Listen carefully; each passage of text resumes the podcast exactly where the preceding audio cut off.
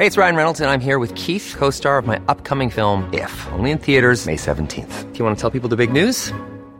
All right, I'll do. Sign up now and you'll get unlimited for $15 a month in six months of Paramount Plus Essential Plan on us. Mintmobile.com slash switch. Upfront payment of $45 equivalent to $15 per month. Unlimited over 40 gigabytes per month. Face lower speeds. Videos at 480p. Active Mint customers by 531.24 get six months of Paramount Plus Essential Plan. Auto renews after six months. Offer ends May 31st, 2024. Separate Paramount Plus registration required. Terms and conditions apply if rated PG.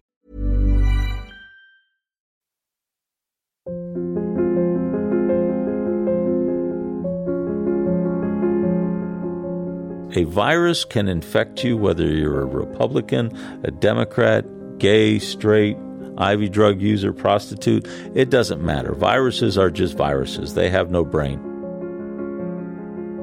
Medicine is, especially with a new disease, knowledge evolves, policies evolve. There's no one at fault. Everybody's doing the best they can. Somebody has a disease you try to figure out what's wrong with them, you try to figure out a way to treat them, and you try to figure out a way to prevent them from spreading it. From the Tampa Bay Times, this is Three Little Words. I'm Austin Fast. My name is Dr. Jeffrey Panessa. I'm a medical oncologist. I practiced for approximately 25 years in St. Petersburg and recently have just retired. We'd forgive you for thinking the doctor is talking about COVID 19.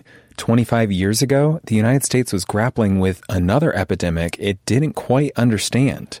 AIDS was a 100% death sentence for everyone that got it.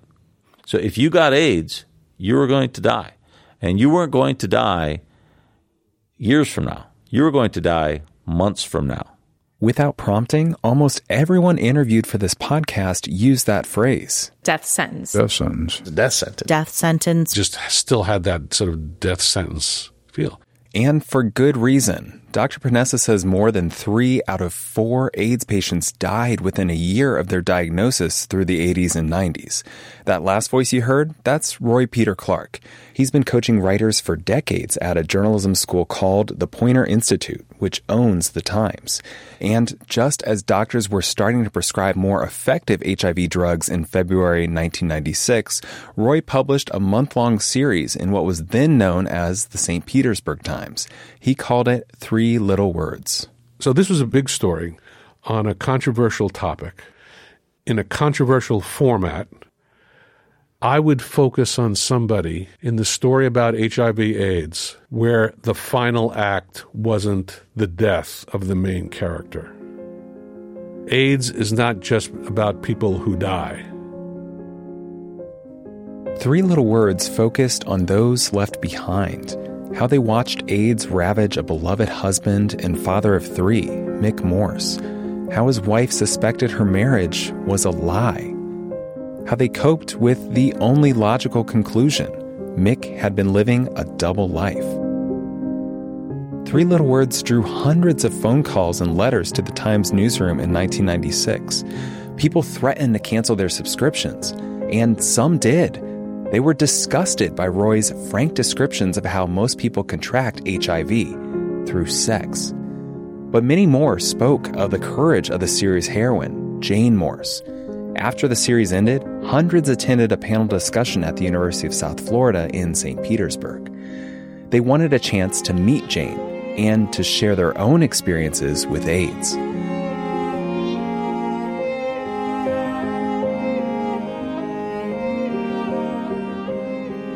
Now, 25 years later, the Tampa Bay Times is looking back and retelling one of our most well known stories. Roy's articles have all been republished at tampabay.com along with bonus content. And despite how much time has passed, most of the characters remain here in Florida. For the first time, we'll hear the story in their own voices and we'll present fresh insights into the AIDS epidemic. So much has changed since Three Little Words was published. A diagnosis no longer equals a death sentence, but that doesn't mean the fight is over in 2021. the specter of AIDS still hangs over parts of our country and segments of our population, particularly people of color and the transgender community. This is chapter one of Three Little Words.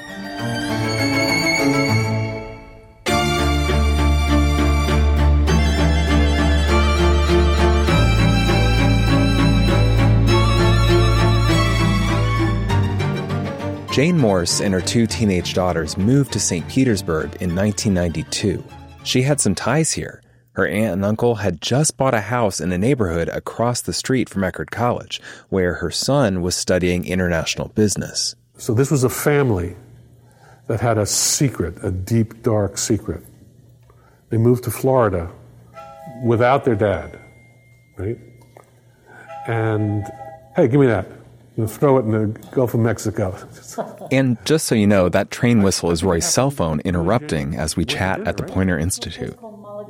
I was very interested in Jane. She was beautiful. She was fun. Her and her family moved into the the soccer moms and dads uh, community. I met her on the soccer fields. Yeah, we used to sit together on the soccer fields, and we just started talking, and then our friendship grew from there. Roy's wife, Karen Clark, has been listening in. Here, she takes up the story. She was started to tell me her story about Mick and um, the things that he did. And Jane and I would see each other all the time. I mean, we would go to dinner at least once once a week, even while Mick was alive. And he came to town one Christmas. I can remember this clearly. And I said to her, I would like to meet your husband. And she looked at me and she said, No. No. And we have a photograph of her, of Mick sitting in the background and her sitting there so angry. Many people would say Jane had a right to be angry with Mick Morse, her husband of 24 years. Here's Jane. It was such a shock, for one thing, such a betrayal that I would never in a thousand years had would have thought that something like this would happen.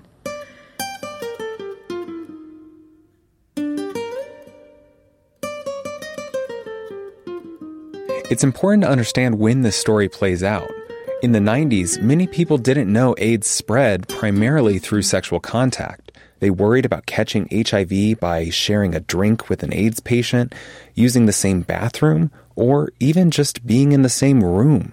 And that stays on Roy Peter Clark's mind as he's writing his series. One of my great fears was that I would dispense misinformation that would uh, further confuse or stigmatize vulnerable stakeholders. Stories don't point you there, they put you there. They're not about information, they're about vicarious experience. Infidelity, loss, and denial are unfortunately universal experiences. Could Jane's story provide a window, illuminating AIDS for readers who'd never met an HIV positive person, much less a gay person? Roy spent two years reporting this story. He traveled south to Brazil and north to Michigan. He wanted to find a way to keep readers on the edge of their seats. He remembers this cautionary tale from the Washington Post's David Finkel about covering the 1986 Space Shuttle Challenger explosion. It was at the airport, and maybe it was a Sunday front page feature, and he sat down and he saw that someone sitting nearby him was reading his story and he just watched. He was compelled to watch. And he went down and read it, and he got to the jump line. This is, you know, C, page 12A. The guy goes and makes the jump, and he looks at it, and there's like two big full pages. He said, the guy goes, ah, closes it and puts it down.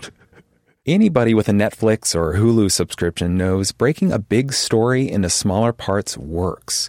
Few people would sit down to watch 20 hours of Harry Potter, but break that into eight still quite lengthy movies, and many more people can handle that.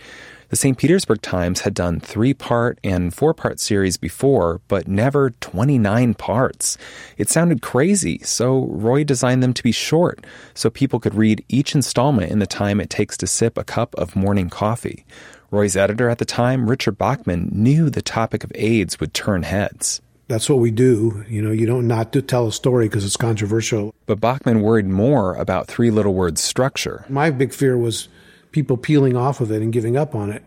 Instead, people got into it, I think, and lived with it. It connected with them and it settled into them in a, in a much deeper way than I even kind of pictured going into it. They really came to feel like they lived with Jane for a month.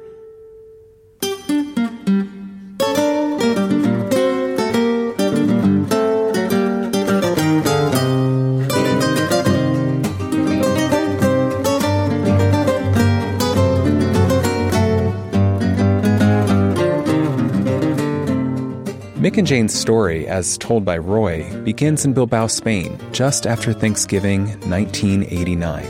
It's an ugly industrial city along the northern coast, nothing like the warm beaches of Rio de Janeiro in Brazil where they'd spent the decade prior. Jane drives to the city hospital to visit her husband. He's been in isolation for two weeks, undergoing tests for a mysterious ailment. Mick started getting sick in Brazil, coughing fits and terrible night sweats. They chalked it up to stress from his job. Eight years as high school principal at a private American school in Rio, then a year as acting headmaster. A move across the Atlantic Ocean that summer probably didn't help. They'd come to Spain for Mick's new job as headmaster at the American school in Bilbao. But for two months now, Mick's complained of incredible fatigue. He's coughing up whitish phlegm, even having trouble speaking. Once a three sport athlete in high school, 50 year old Mick has lost 26 pounds.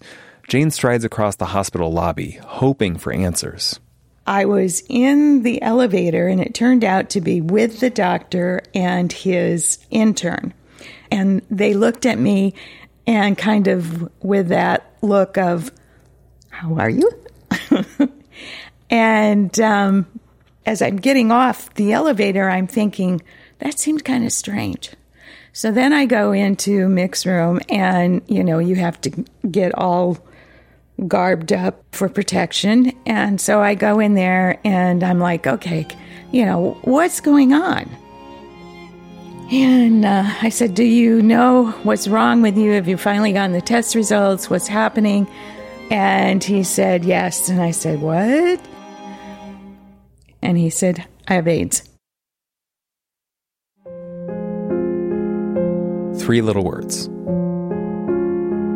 That's all Mick says. Jane's husband has always been the quiet one, as reserved and soft spoken as Jane is outgoing and flirtatious. She sometimes gets frustrated trying to pull things out of him. It's like his emotions are locked in a deep black box. Lying in the hospital bed, Mick looks away from his wife. I was like, that's impossible. And he just kind of looked at me and said, No, this is what's happening. How could you have AIDS? That was the end of it. Doctors originally called AIDS by the name GRID, gay related immune deficiency, or the gay cancer, since the epidemic first showed up among gay men in California and New York City. But then it showed up in other groups, and so another nickname gets added, the 4-H disease, since it seems to mostly affect Haitians, hemophiliacs, heroin users, and homosexuals. But on Mick's hospital discharge report, Dr. Alfonso Alvarez writes his patient denies a mechanism of contagion except for a sporadic heterosexual relationship. However he got it, Mick's diagnosis is splashed across the bottom of the report in bold capital letters. Acquired immunodeficiency syndrome. AIDS. I stormed out of there. I don't I don't even remember how I got home. You know, uh, and I sat in the car for for a while and was just crying, crying, crying. And uh, the car was steaming up, and this couple came next to me and uh, knocked on the window and asked if I was all right. And I said, yes, blah, blah, blah. You know, leave me alone. So, um, you know, I stayed there for a while and just, you know, tried to let this sink in. Much of that day is a blur. Jane's read about AIDS in newspapers since doctors identified the disease eight years earlier in 1981. But this is no story. This is real. She asks herself, has my relationship with the father of my children been a lie? Jane doesn't remember how her two daughters got home from school that day. Megan was always asking, Well, how's dad? When's he coming home? And I said, I don't know yet. I mean, I was a basket case thinking that, uh, okay, he's got it, he's going to die. What if I have it? I'm going to die. What about my kids? You know? So all of those things went through my mind about the what ifs. The next morning, of course, I didn't sleep hardly at all, if at all. The next morning, got the girls to school, drove them to school, and drove directly to the hospital. And went into the office and said, I want to be tested and I want to be tested now. Well, normally, how long does it take for an, an AIDS test? Normally it took, it would have taken longer, but they, you know, they said this woman is going to go ballistic if I don't do this. She waits two hours for the results, alone and in agony. She thinks back on the past two weeks, how Mick had come home so weak and sick from a business trip in Portugal, how Dr. Alvarez peppered her with bizarre questions about their time in Brazil. Any unusual pets, um, drugs, all that. And I was like, drugs? You know, we're teachers. We don't, it was almost insulting. And uh, so then you kind of think ahead, okay, now I know why they were asking me all these things. Finally, Dr. Alvarez's intern slips back into the waiting room. Jane can tell by the look on her face she has the results of her HIV test. Negative. They came out negative, but, um, you know, and then from that time on, I was constantly looking for things to figure out you know, okay, what's the time frame? If I'm infected, what's the time frame of when it would show up? If I'm infected, is this going to affect our children? Then three other words. What about them? What about Jane? You're doing all the math to try to figure out, okay, when, what, and where did we have sex? What happened? You know, when was the last time? How many months in between? Blah, blah, blah. Uh, you know, all that stuff goes through your head. And, you know, you're new in the community. He's the superintendent or headmaster, if you will. And, you know, there's nobody to talk to. So you put on a show.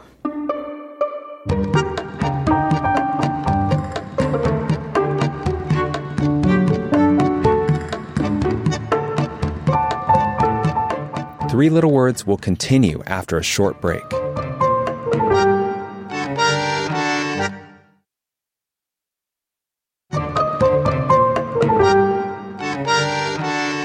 Jane's husband Mick insists the news of his illness be kept an absolute secret. They tell 18 year old David, 13 year old Megan, and 11 year old Aaron it's a lung problem, but nothing antibiotics can't fix. This wasn't entirely untrue. Mick did have pneumonia, but it was brought on after AIDS attacked his immune system. Dr. Jeffrey Panessa describes what was going on inside Mick's body. Viruses in general have a binding site on their surface and they attach to a particular cell. The HIV virus, for whatever reason, its receptor binds directly to the T helper cell and it infects the T cell and eventually kills those cells. The T helper cell is the quarterback of the immune system. It's the one that tells the rest of the immune system what to do. And when those cells become disabled, then the immune system has no direction and it just basically fades into a dormant state. And as that occurs, people develop progressive weakness, weight loss, and then ultimately many of them develop malignancies. Malignancies meaning cancer. If you've ever seen pictures of AIDS patients, you've probably seen Kaposi sarcoma, the reddish purple skin blotches which reveal cancer of the blood vessels. Burkitt's lymphoma is another one. It's cancer of the lymph nodes, which swells glands just like when you have the flu or a bad cold. These are the pictures in Jane's mind. She desperately searches for information on AIDS, but it's too early. Lakers star Magic Johnson hadn't announced his HIV diagnosis and retired from basketball yet. That would come in 1991. There are few magazine features or newspaper articles, and definitely no podcasts. The computer didn't exist, I don't think, or enough for me to get any information. And the school was so small, didn't have a lot to offer um, along those lines educationally about AIDS. And so I, you know, would go into Bilbao to this one newspaper stand to look for anything on the stand that might have a story or something. Mick starts taking AZT, the somewhat toxic medicine that so many AIDS patients have to take in those early years. There's no other option. Mick follows his own Morse code to lock away, to repress, to deny. Jane thinks he should be pouring his feelings out to his kids, not to mention his siblings in Michigan. Instead, Mick buries himself in his work and retreats. This leaves Jane in a dangerous place sorting through her thoughts in Bilbao's Algorta neighborhood on long walks along the sea. I was always alone when I did that walk. And I also would be looking at the couples thinking, what's wrong with me? Crying sometimes. Um, also, just, you know, coming up with this um, little mantra that I still will do when I walk. God makes me healthy. God makes me strong. I am healthy. I am strong. God makes me healthy. God makes me strong. I am healthy. I am strong. And um, I still say that when I when I'm walking. Did you ever discuss actually the transmission or how he got it ever again? Never. Did you try to bring it up? Oh hell yes. I remember throwing a glass at him.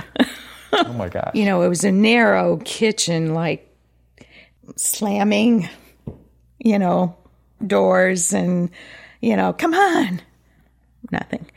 And, you know, just being so frustrated at trying to get him to talk to me and to, um, not just me, but I bought journals for him to write to the kids. Write something in these journals to your children. With Mick more unemotional, more contained than ever, Jane keeps her own Morse code, a ceremony of doubt, fear, and renewal she repeats over a dozen times for the next three years. Mick would have to go to this clinic. So, you know, when he would go and they'd draw blood on him, I quite often would have them draw blood on me. And it was like every three months you know, the minute you think, oh my gosh, I've got a fever, or you wake up in the night and you've been sweating, and it's like, okay, and night sweats. I mean, Mick had night sweats like crazy. So you kind of take that, that's a sign. Um, I mean, it's just hellacious. It's kind of reminding me a little bit of now every time I wake up with a, a slightly sore throat, I'm like, COVID, I have COVID. Yeah.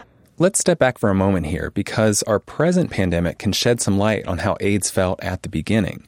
I was born late enough in the 80s that I was oblivious through most of the early AIDS crisis. Today, we have so much information available on our smartphones or computers, it's hard to imagine Jane's terror of the unknown while living with an HIV positive husband. But think back to March 2020, when COVID 19 really took hold across the United States. Only two weeks passed from when Florida confirmed its first case until Governor Ron DeSantis shut down all bars, nightclubs, and schools. Major League Baseball spring training, gone. March Madness, axed. Toilet paper, good luck finding it. I wiped down all my groceries with bleach and held my breath while passing people on the sidewalk. There were so many questions without answers. Is visiting grandma safe? When will this stop? For me, COVID 19 has opened a tiny window to better understand what those caught by the AIDS epidemic must have felt. Let's have Dr. Jeffrey Panessa spell it out for us. First of all, people are afraid they were going to catch it, and they didn't know how you caught it. You could get it from a toilet seat, you could get it from kissing, you could get it from someone from, you know, anything, public transportation approximately 80% of all hemophiliacs got HIV in the late 80s, early 90s because they were receiving pooled plasma that had the virus in it. And so, as that was happening, that put more fear and that people were afraid to receive medical treatments because they thought they could get AIDS from the hospital. In the same way that you're afraid to go to the hospital now because of COVID. That fear might be where the similarities end, though. From 1981, when young men in Los Angeles first report mysterious and rare forms of pneumonia, it takes three years to identify AIDS cause. Many American doctors have no clue what's causing these terrible symptoms. Good afternoon, ladies and gentlemen. President Ronald Reagan's Secretary of Health and Human Services, Margaret Heckler, holds a press conference in April 1984. First, the probable cause of AIDS has been found a variant of a known human cancer virus. With discovery of both the virus and this new process, we now have a blood test for AIDS. With the blood test, we can identify AIDS victims with essentially 100% certainty. Three years. About 4,000 Americans come down with AIDS symptoms from 1981 to 1984 without a way to even test them and know for sure what's behind their symptoms. Can you imagine three years of COVID 19 and still no way to test for the disease? Dr. Panessa says the reason is COVID can affect anyone. All you have to do is breathe in order to get COVID. So it could affect closer to home. AIDS was this thing that affected those people and they did bad things in order to get the disease. And if I get that disease, I'm not only going to have a serious disease, but I'm going to be marked as one of those people who did bad things. Okay? You couple that with the fact that COVID, it's anywhere from 1 to 4% chance of dying from the disease. The older you are, other diseases can, can, uh, can cause it to be more lethal. But in general, there's still a reasonable chance that you're you're going to live through COVID. You excess of ninety percent. In excess of seventy five percent of AIDS patients died within the first year. So that's an amazing statistic, and created a lot of fear and panic.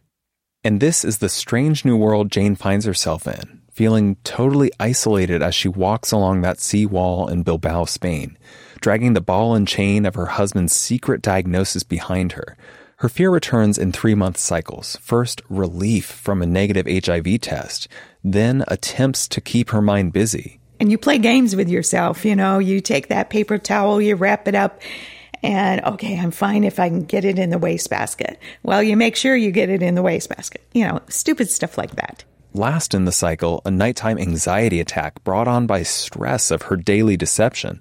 Time for another test. Mick always calls the hospital for Jane's results. He speaks five languages, and his Spanish is excellent. Jane wonders how Mick can be so nonchalant, as though it's obvious she doesn't have the disease. Then again, it has been so long since they had, oh, what's the phrase the papers and doctors use?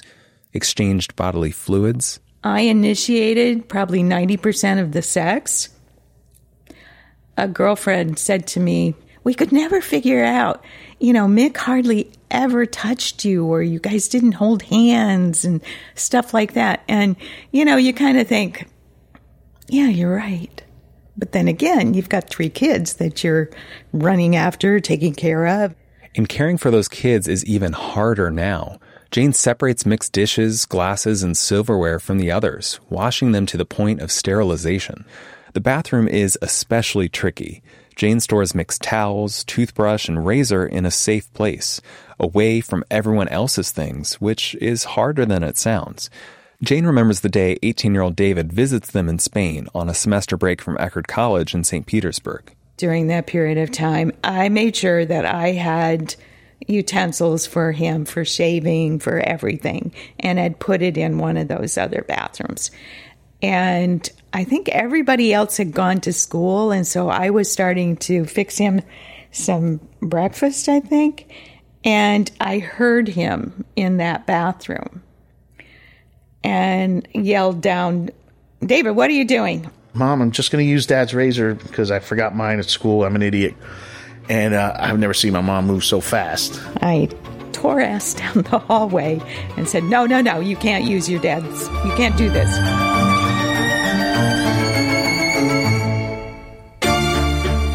On the next episode of Three Little Words. You go down to Copacabana, you sit outside at the cafes and stuff, and you watch people pass and they come up to you and, oh, darling, how are you? And it was just so much fun. It was another life. I honestly believe that the day my dad decided to act upon his true feelings of who he wanted to be, I also think he made a conscientious decision not to touch my mom anymore. And that may have driven my mom crazy, right? So, you're married to your husband, he doesn't touch you for X amount of years. Everybody's human. Three Little Words was reported, written, and produced by me, Austin Fast. The original series was conceived and written by Roy Peter Clark in 1996 with editing from Richard Bachman. Podcast script supervision came from Joshua Gillin and Maria Carrillo. Music was provided by Artlist. Thanks to the National Library of Medicine for use of archival audio in this episode. To read the original series online, flip through Roy's reporting archives, and see additional photos and audio content, visit tampabay.com slash three little words. Catch all five episodes of Three Little Words wherever you listen to podcasts. And if you like the series, please rate and review us. Thanks for listening.